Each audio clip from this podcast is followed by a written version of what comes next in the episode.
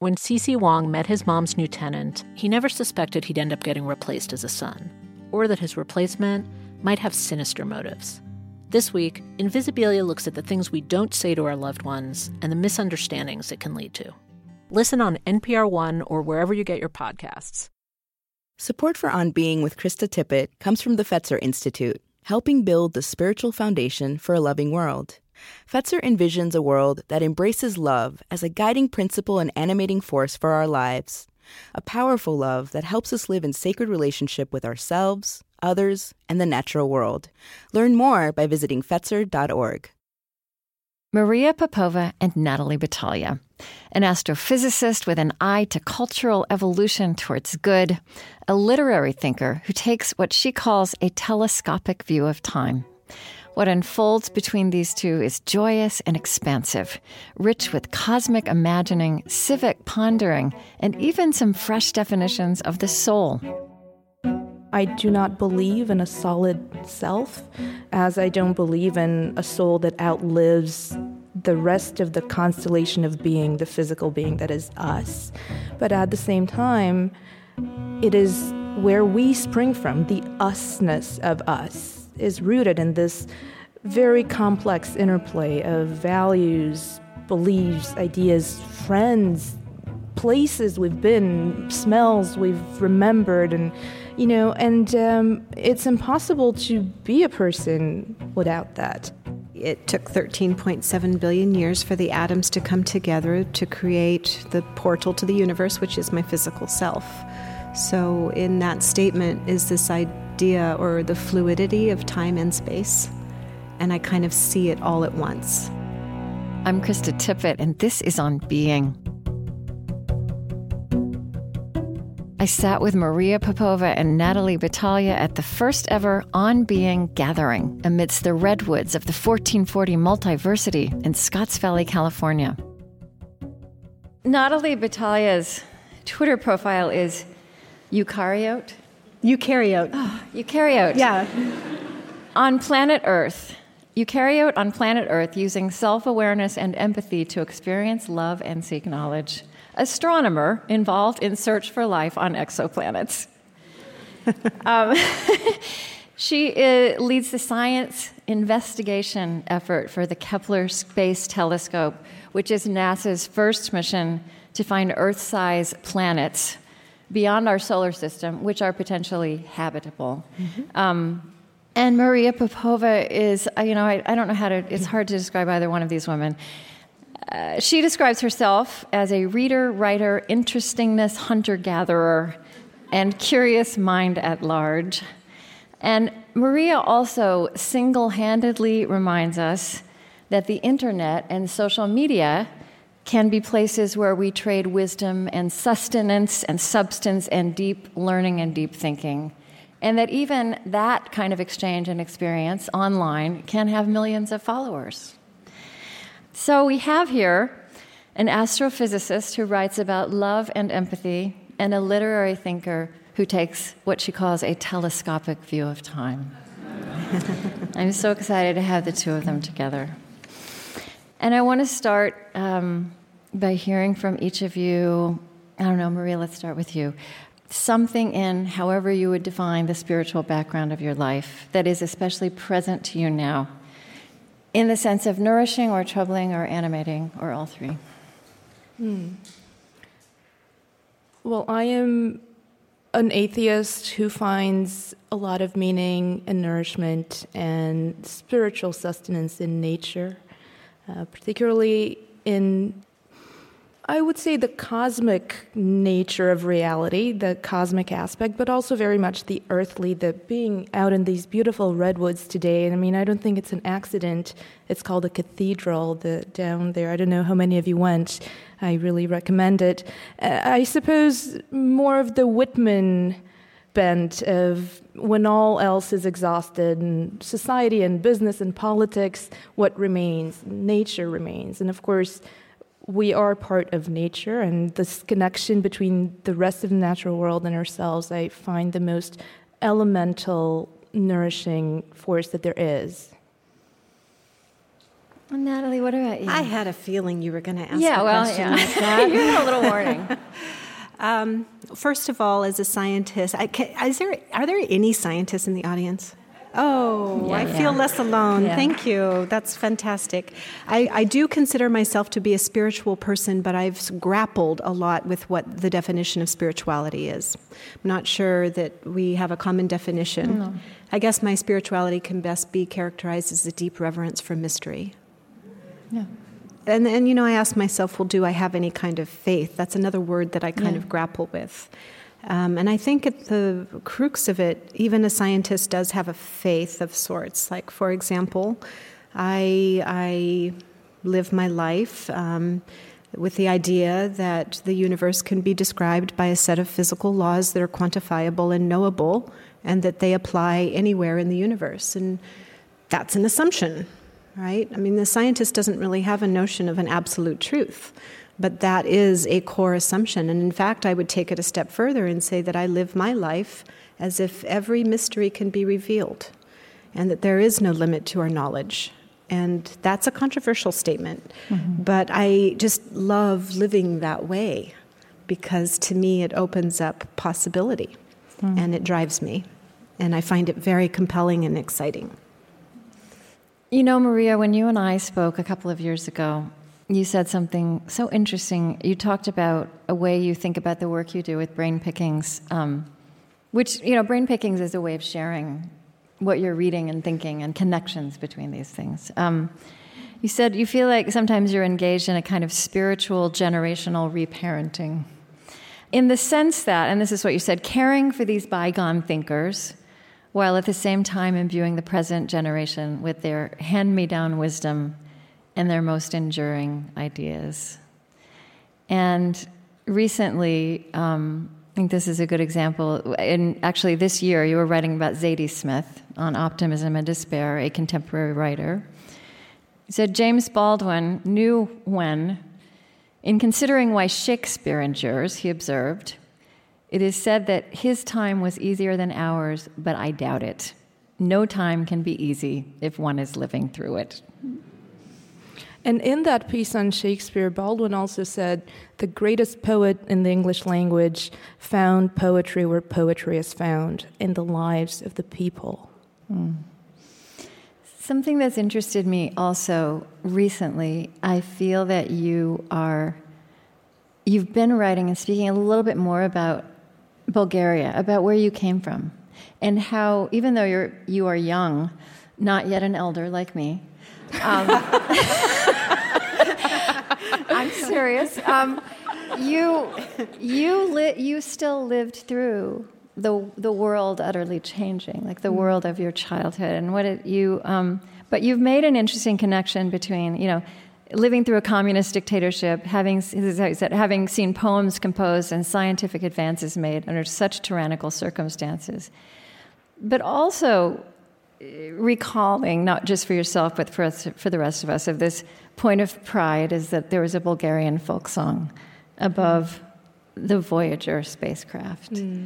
Um, and in this context, you've been thinking about, and I've really been taking sustenance from this and quoting it everywhere, how important it is.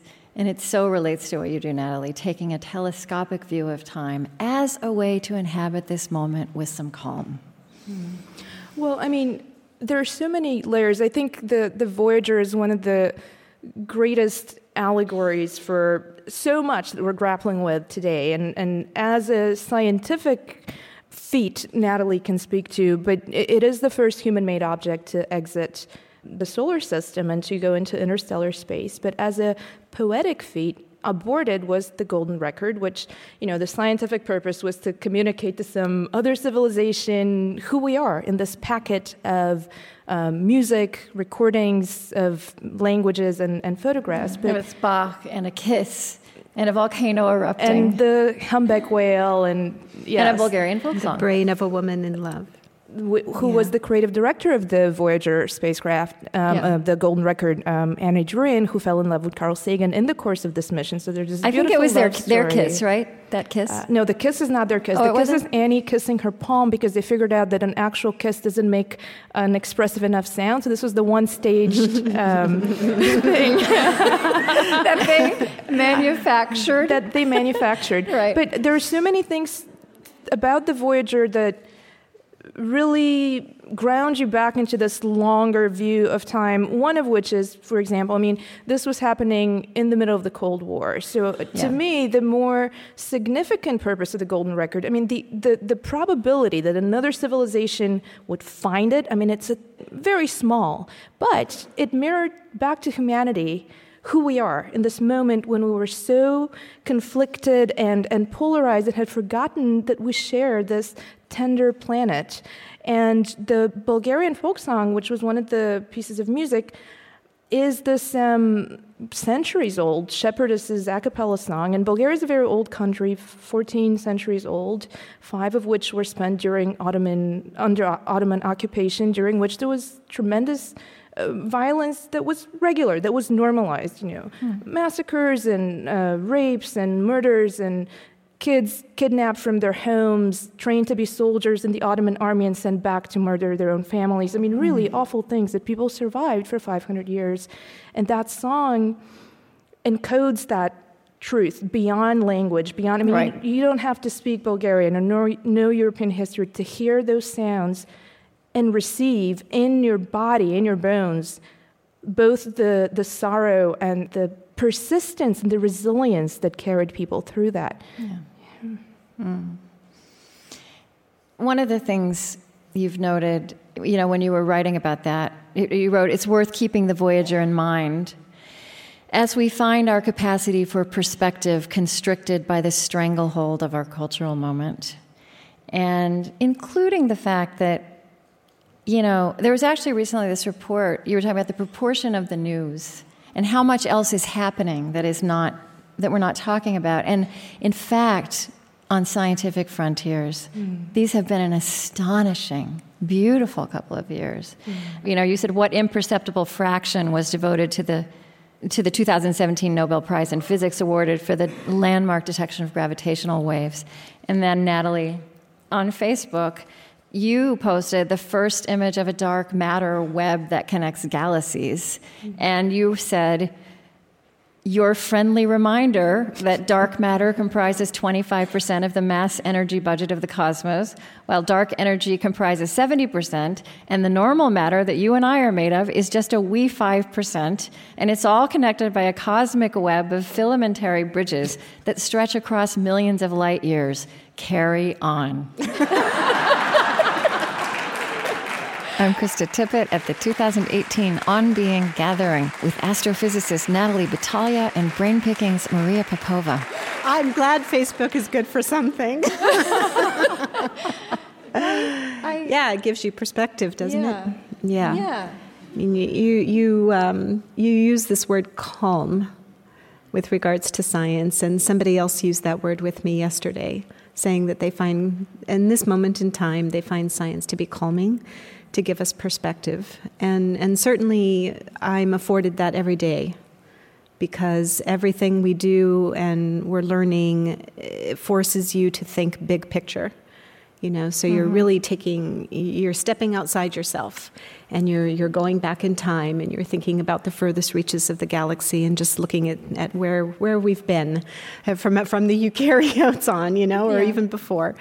Um, however, I find myself extremely conflicted because I myself don't want to feel comfortable right now.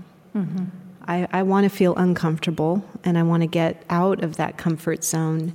And I'm starting to feel more and more like science is almost an indulgence um, at this moment in time. And I'm feeling more and more pulled towards the civic realm. And this individual yesterday who used the word calming and said how you know it, it's like brings her back down, you know, and said, okay, yeah. this is just a blip. This yeah. is just a blip in time. This is insignificant. And, and frankly, who to better understand than somebody who works at NASA that um, NASA is much more than any one president right? Mm-hmm. We carry on, we do our things. We've got our decadal review scientists who come up with a, a strategic plan that stretches decades into the future, and we're going to keep our eye on that prize. And presidents come and go, and, and you know, so so I, I, I feel that, but at the same time. There's a certain urgency, especially with regards to the sustainability of life here on our own planet. Yeah. And mm-hmm. where do I draw the line?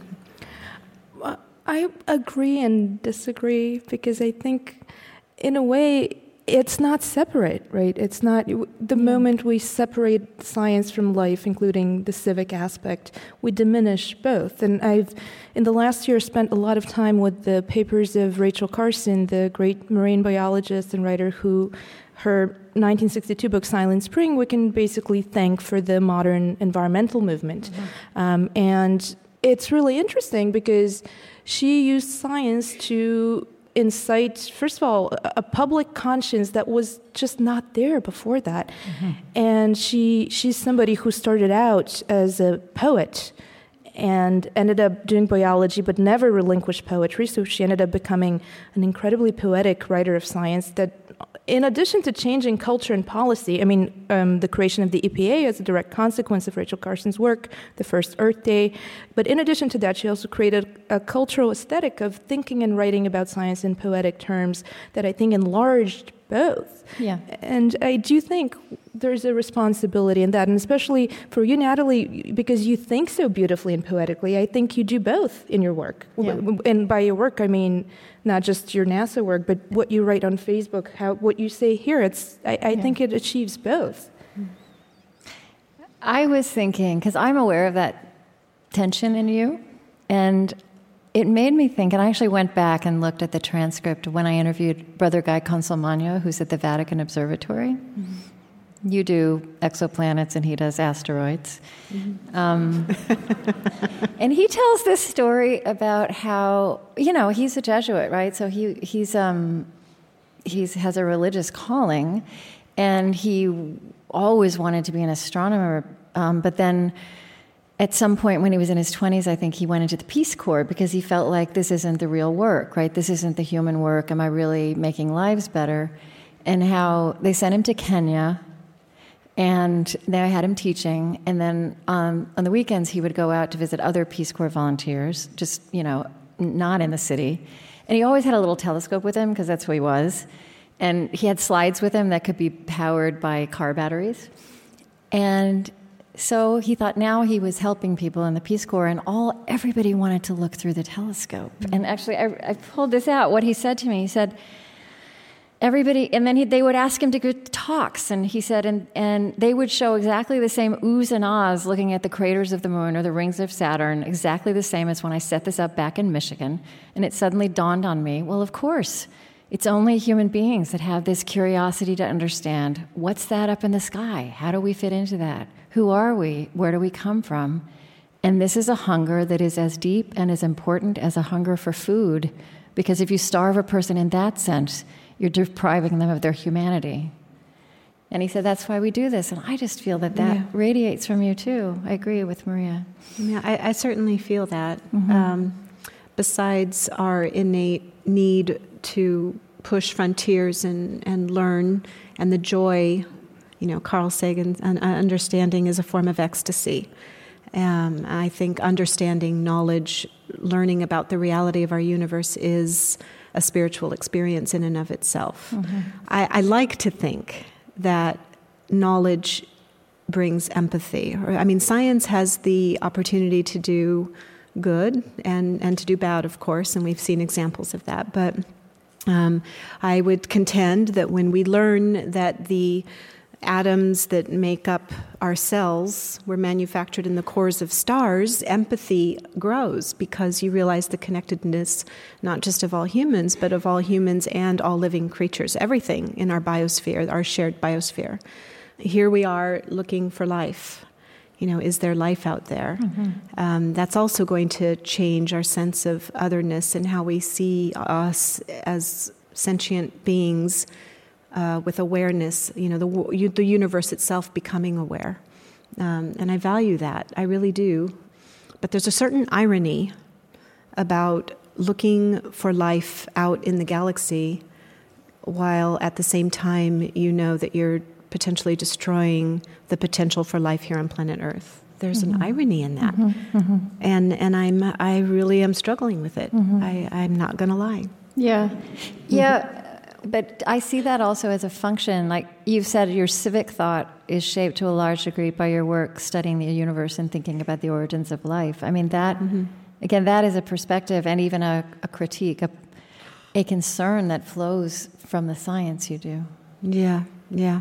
I mean, one, one practical thing that we can do as we study planetary habitability, actually, we have to think about the, the limits of life.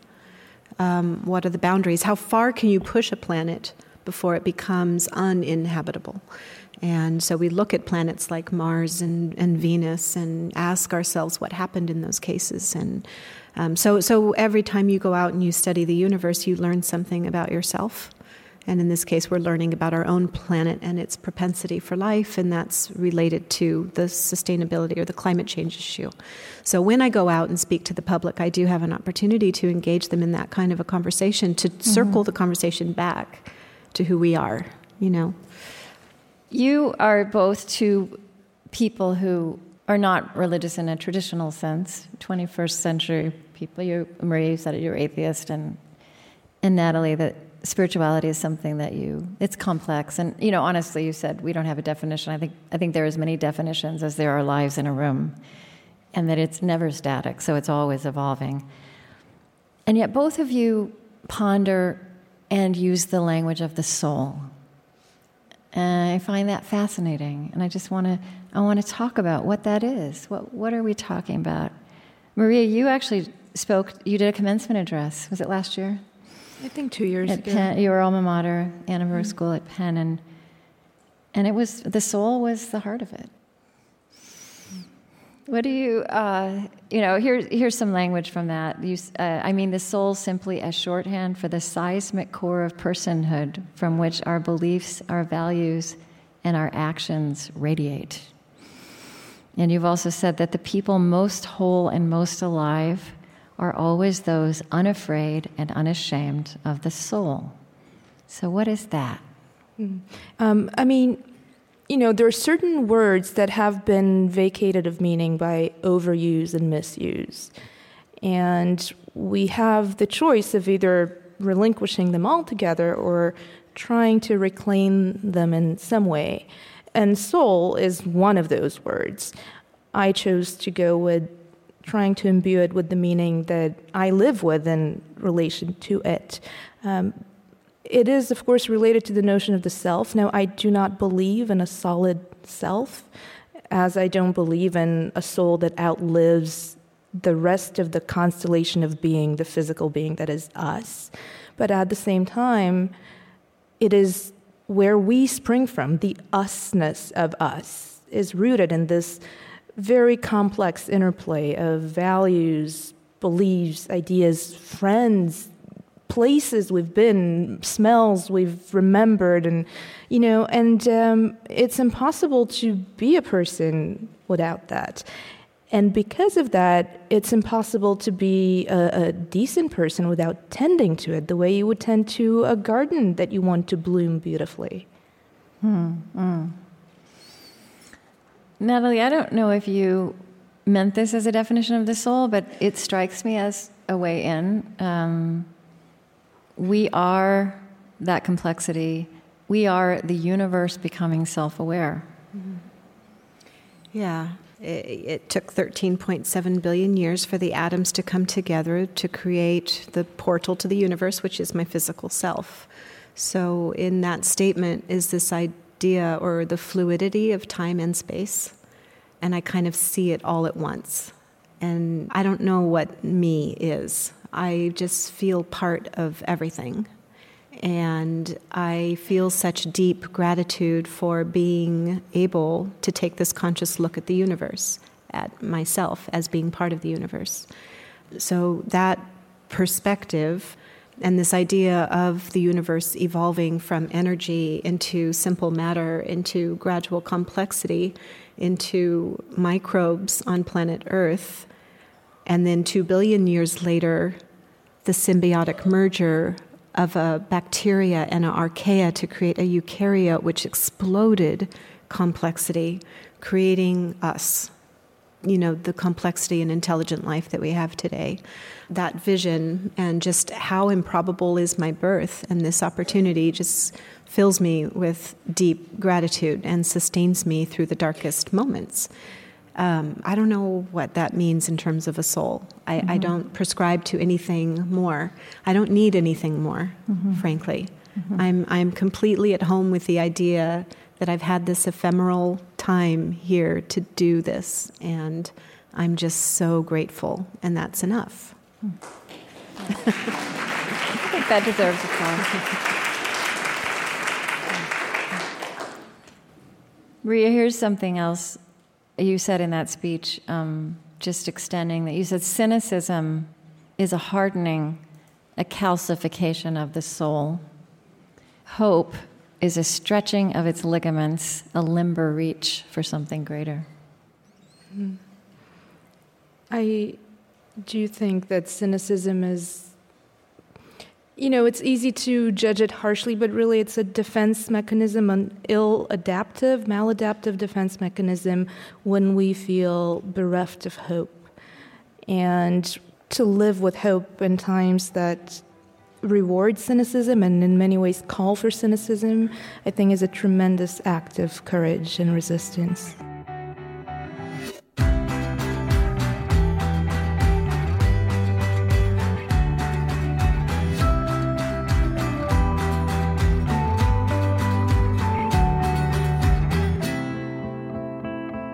You can listen again and share this conversation with Maria Popova and Natalie Batalha through our website onbeing.org.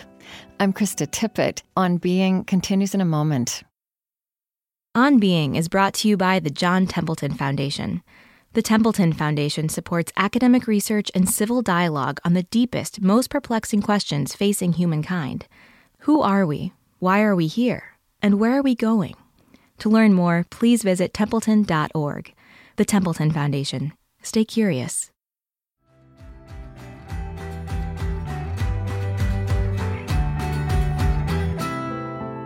I'm Krista Tippett, and this is On Being. Today, taking a telescopic view of this moment we inhabit and imagining cultural evolution towards good. I'm with astrophysicist Natalie Batalha and Brain Pickings Maria Popova at the first ever On Being gathering amidst the redwoods of the 1440 Multiversity in Scotts Valley, California. I find it just overall fascinating you know one of the projects we have or we just we have something we call public theology reimagined which is really just a body of work within our body of work but i think it's also an idea and it's how in the 21st century we are you know, people like you um, are picking up questions and language and ideas that in previous centuries of human history were the domain of, you know, pretty strictly of theologians and philosophers. You know, what is the soul? And uh, I don't remember, Natalie, you talking to me about how you thought about love, like dark matter, like dark, knowing about dark matter helped you think about the nature of love, or, or hope. Um, you also have been writing openly about uh, you have four children, right? And your young, your is it your youngest daughter who's fifteen? Sixteen. Sixteen, mm-hmm. who has MS, mm-hmm. and I see you reflecting on that. Also, just reflecting on how she is living with that and mm-hmm. becoming a human being with and along and you know, through that, um, and you being at a gathering where people were, where scientists, I think, were discussing ethical issues relevant to modern day society. You know what I'm talking about? This post you wrote.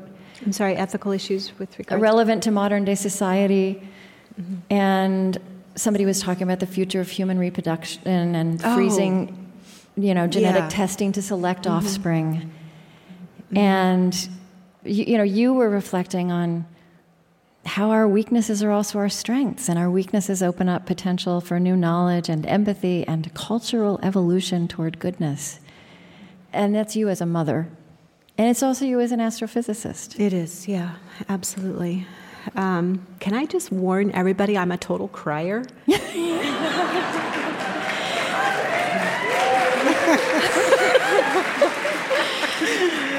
So yeah. if I uh, can't you, speak want, anymore because we're getting like heavy yeah. now. And if you don't want to talk about this, that's okay too. no, I don't mind. It's you just can, I am a crier, you so can be cry warned. In this room. I mean, you're you're bringing this stuff out. Yeah. Um, uh, gosh, um, it's funny how these bigger questions, the science that I do, and what I'm living at home, and the civic realm are so interconnected also shaped by um, just thoughts about Western culture and our definition of success and our aversion to failure.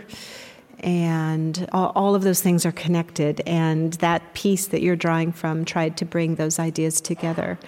Um, so, yes, I have a daughter who's living with MS, and it's been very difficult, and she has a lot of questions about it and the story that Krista is referring to is um, I was at a dinner uh, with some very interesting people. It was kind of a think tank, and um, we started talking about genetics and the idea that we're getting to the point in genetics where we could test our genetic material of our eggs, our embryos, and we could actually pick the child that we want to give birth to.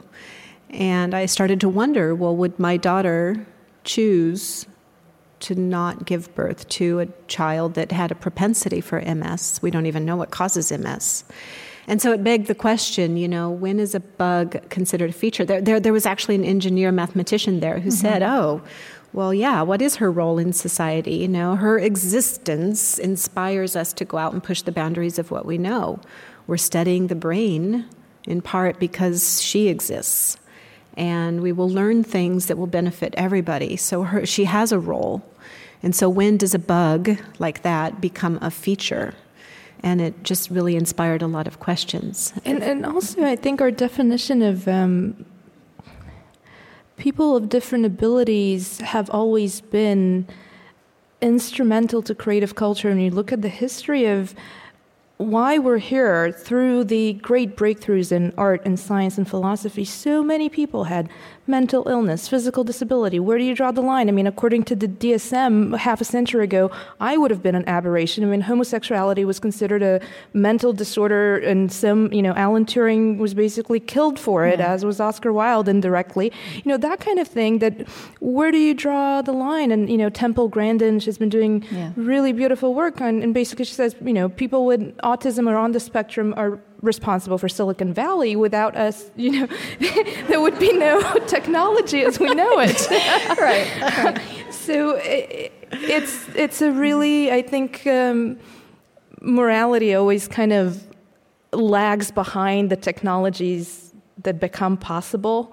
Um, and so now, as we're looking into genetic engineering and AI and these questions, um, the, the moral panic that follows is only building up, and we're nowhere close to answering the moral questions that, that are um, pragmatically possible with the technology, but right. are they permissible? Yeah, and just uh, tying this back to the civic realm, you know, we're living in a moment right now where the the underprivileged are demonized, right?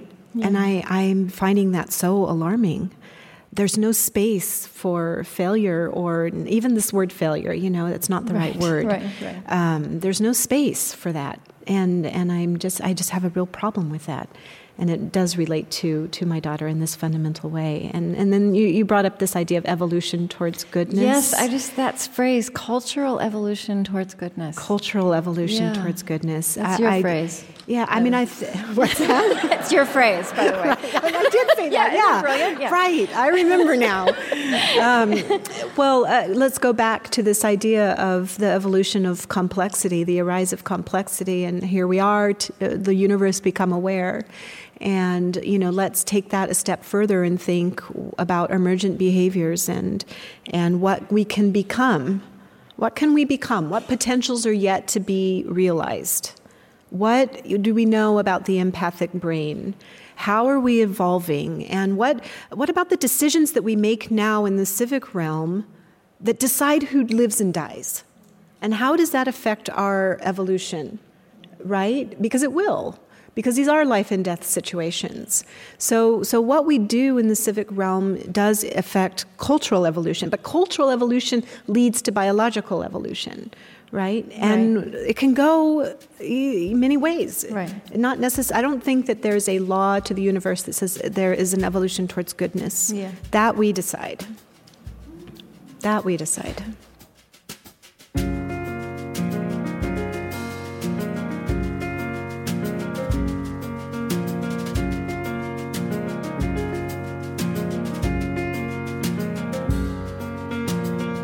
I'm Krista Tippett at the 2018 On Being Gathering with astrophysicist Natalie Batalha and Brain Pickings Maria Popova.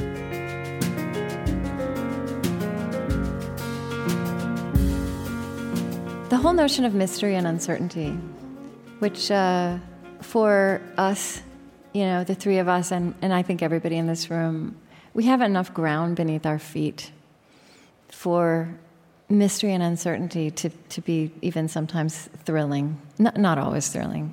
Uh, no, uh, that's a ridiculous statement because I don't like uncertainty. I like mystery. I don't like uncertainty. Um, um,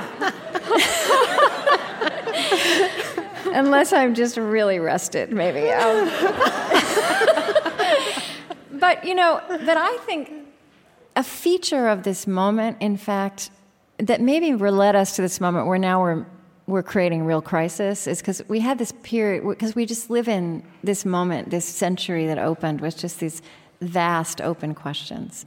We can kind of see what's failing. We can see that schools don't make sense and politics doesn't make sense and the economy doesn't make sense and medicine doesn't make sense. And and so and and right now we're in that in between time of like it's very clear what's broken and it's not so clear what will follow and science is all about like delighting and right that just okay so you so you answered this question and then you're just so excited about what questions this new thing raises mm-hmm. and i'm aware that this is also a divide in our culture because i think this thing you're talking about there's so many people who are really vulnerable really on the edge like they're uncertain about whether they're going to be able to eat or you know the ground has been pulled out in a very short period of time from you know, the, what they thought they might be able to expect for their children, um, just in terms of having a livelihood. I'm just throwing that out there. I think about this a lot. And I don't want to use the word privilege in a way that this should shame us, but like just mm. those of us who are safe enough to, to love uncertainty and, and mystery. But that this is part of our divide, like at some mm-hmm. deep psychological and biological level. I, I've been thinking about this all week. Yeah? Yeah um, I feel I do feel privileged to be here. Sorry, and I and I do feel guilty about it. Not guilty. Let me let me rephrase that. I'm keenly aware that having space and time for contemplation is a luxury. I'm deeply aware of communities that don't have that space and time. That every day is, is just survival. I lived in Brazil for five years, was undergoing a very harsh political reality at that time. Um, you know, so I'm I'm just tied into that, and I keep thinking about those people as we're t- here over this weekend talking about contemplating poetry and the meaning of love and all of these great grandiose questions. I kept thinking these how mm-hmm. do we push that out? And I'm thinking about increasing diversity in science. We've got such a problem with, with a lack of diversity in science. And how can I use my small influence to maybe help that? And, you know, what could be my role? And do I even have the right to do that? And what's my language? And what's my empathic connection to these communities? And knowing in the background that they don't have the space and time to think about these things is just, I don't have any answers. No. But it's very much on my mind.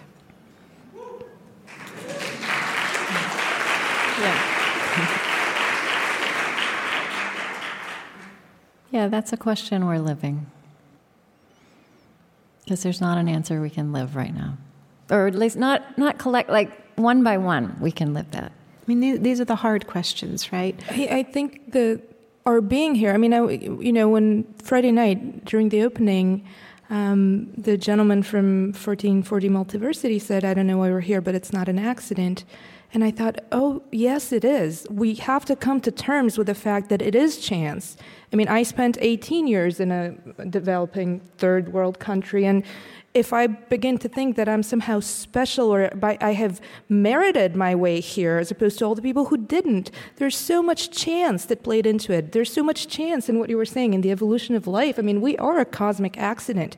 And so those of us who have been lucky, meaning have benefited from the flip side of chance that people who are of less advantage have benefited from the other side of chance, we have the responsibility to, to expand that beyond our own chance bound privilege and, and keep thinking of how we can expand that and grow that because i mean the, the commencement address you cited was actually I started thinking about it on the bike path when I was overtaken by a man who I just had all this like rage of how dare he, you know, he was on an electric bicycle and I felt, I felt like I was like honestly pedaling and suddenly this guy has this existential advantage, you know. And I, just as I'm getting really indignant, I see on the back of his jacket there's a restaurant delivery um, sign and I think, oh, he's just doing this to survive. He doesn't have like some upper hand on me. And you know, I'm I'm an I'm I'm an immigrant from a poor country. I, I could have been the delivery person on the bicycle. How how did I end up here? I have no idea. I mean,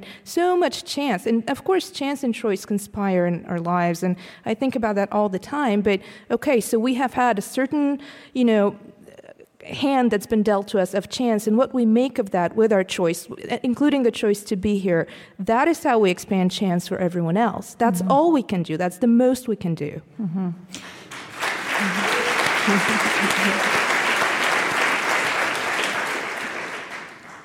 and I love this place we've come to right now. And it exists in a creative tension also with, you know, the beauty and the grandeur of the science you do, and the beauty and the grandeur of the ideas and people and teachers you bring to us. And, you know, so Maria, you've been working on this uh, universe in verse, like mm-hmm. bringing together poetry and science. Mm. And I wanted to talk about that, and, and here we are kind of drawing to the end of our time, and it doesn't, in any kind of organic way, follow from what's just been put into the room. But how does it? How does well, it? How it's connected in you? It absolutely does. I mean, so the Universe in Verse was an event that I hosted last year, which was very much in response to what was uh, to basically the morning after the election, and I thought it was this weird esoteric idea that would get 15 you know geeky people show up and we'd all clap yeah. for each other be, yeah. and the line was thrice around the block 900 people was all we could fit with thousands on the live stream it was profound and for me personally it was the best spent two months of my life planning it and and just the most uplifting experience. We had Elizabeth Alexander, who you had on the show, and um, just beautiful oh, people. So many people. We had such lovely people. And yeah. you were writing about it from afar, right, from California. It, it, it was amazing. Yeah. I feel like it's so important what what she's done here. If there's one message I can communicate during this conversation, it's that at the nexus of spirituality and science is wonder. And I, I, just want to make sure that people understand that that's a common experience to both. Um, I've been very impressed this week um, with your words just words in general, the poetry, the lyricism, the way the words roll out of your, off of your tongues. Um, my point is, I come from a side, a different language, mm-hmm. language of numbers, yes. or language of explaining the physical phenomena in our universe. And if we can get common language, or if we can understand each other, I think that's so tremendously important. I had the opportunity to speak to some of the poets who are here and who have, who have shared their poetry. And one in particular mentioned a certain anxiety about talking about science, but yet feels all of that wonder. And, and it puzzles me. And I'm wondering if it's just a, a language barrier. Mm. There are some examples in our times of people that have married the two so spectacularly. Mm and and the one to bring would you up. Read, would you read some? Do is, we have a moment from some Diane, Diane Ackerman, and Carl Sagan, yes. who happened to be at Cornell at the same time. Uh, Diane, from the perspective of a naturalist, and and uh, she was in the humanities, I think, ultimately. Carl Sagan from the science side, and they both met, you know, at this nexus of wonder and brought their different languages and combined them in such a special, fantastic way. Mm. Um, and he, he was her doctoral advisor. She's, she's yeah. one of very few working poets who has a science background. She has a PhD. Yeah. And now a lot of her vast body of work is infused with this poetic love of nature and I mean, we, we call nature something outside of ourselves, and I have yeah. such a problem with this notion of the environment as if it's the thing that surrounds Which separates us, us there's, from it. There's Ptolemaism in this, yes. you know. I just recently learned this because I read this beautiful biography of Alexander von Humboldt, which I know you read as well. What's the name? Andrea uh, Something in the, nature. Yeah, Andrea yeah, Wulf. The invention uh, of the nature. invention of nature. Yeah. And he's the one who coined the term cosmos the way we throw it, or p- picked it up in modernity. Hmm, I didn't know that. But it didn't mean the universe out there. And you know who coined it that? Meant a poet, Milton. The first use he did, of was the word out space there? in yeah. the English language Celestial. appears in yes, line 652 of Book One of Paradise Lost. I give you Maria Popova. Um, and there it is, her encyclopedic memory. But Humboldt meant the cosmos was us. It was the cosmos yeah. of humanity and the natural world and everything out there. But it, there was no division. There was no mm. environment, as you say, because there was no separation. We have to finish, which is so sad. but we, but we don't. We're not. We're gonna. We're gonna draw it out. Um, uh, I um, I would actually love for each of you to read a poem, and we have a select collection up here. But you know, I, and I have a bunch of them printed. Um, I mean, Natalie, you had written about this poem of Diane Ackerman, "School Prayer," which is a possibility. There's another uh, piece here that I think I'm going to actually okay. prefer, and the reason I'm doing this is because it relates to the search for life, uh, and that's what I do. That's the long-term goal. So, um, again, this is a passage, one snippet from the larger poem called Pluto. The bread mold and I have much in common.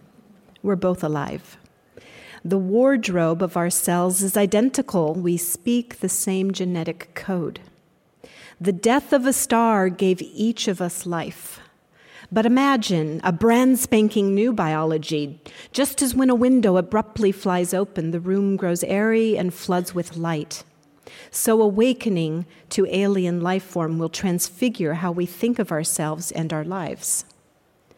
In my bony wrist alone, the DNA could spin a yarn, filling thousands and thousands of library volumes. But one day, we'll browse in the stacks of other galaxies Given the sweet generosity of time that permits the blue green algae and the polar bear, the cosmic flannel must be puckered with life.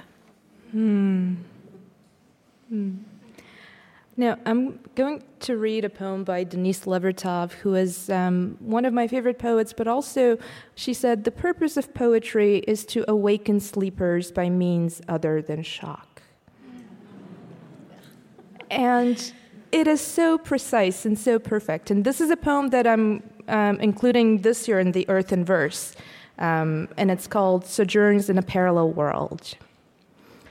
We live our lives of human passions, cruelties, dreams, concepts, crimes, and the exercise of virtue in and beside a world devoid of our preoccupations, free from apprehension, though affected certainly by our actions a world parallel to our own, though overlapping. We call it nature, only reluctantly admitting ourselves to be nature too. Whenever we lose track of our own obsessions, our self concerns, because we drift for a minute, an hour even, of pure, almost pure response to that insouciant life cloud, bird, fox, the flow of light, the dancing pilgrimage of water, vast stillness of spellbound ephemera on a lit window pane, animal voices, mineral hum, wind conversing with rain, ocean with rock, stuttering of fire to coal, then something tethered in us, hobbled like a donkey on its patch of gnawed grass and thistles, breaks free. No one discovers just where we've been when we're caught up again into our own sphere, where we must return indeed to evolve our destinies. But we have changed a little. Thank you, Natalie Batalha and Maria Popova.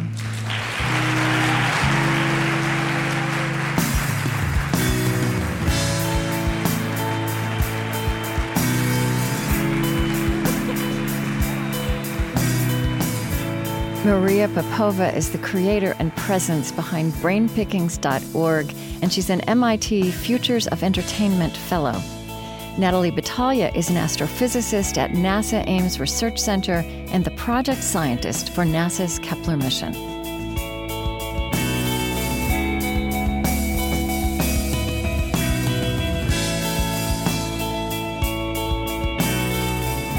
On Being is Chris Heagle, Lily Percy, Mariah Helgeson, Maia Tarrell, Marie Sambilay, Malka Fenyvesi, Erinn Farrell, Lauren Dordal, Tony Liu, Bertina Davis, Bethany Iverson, Erin Colasacco, Kristin Lin, and Jeffrey Bissoy.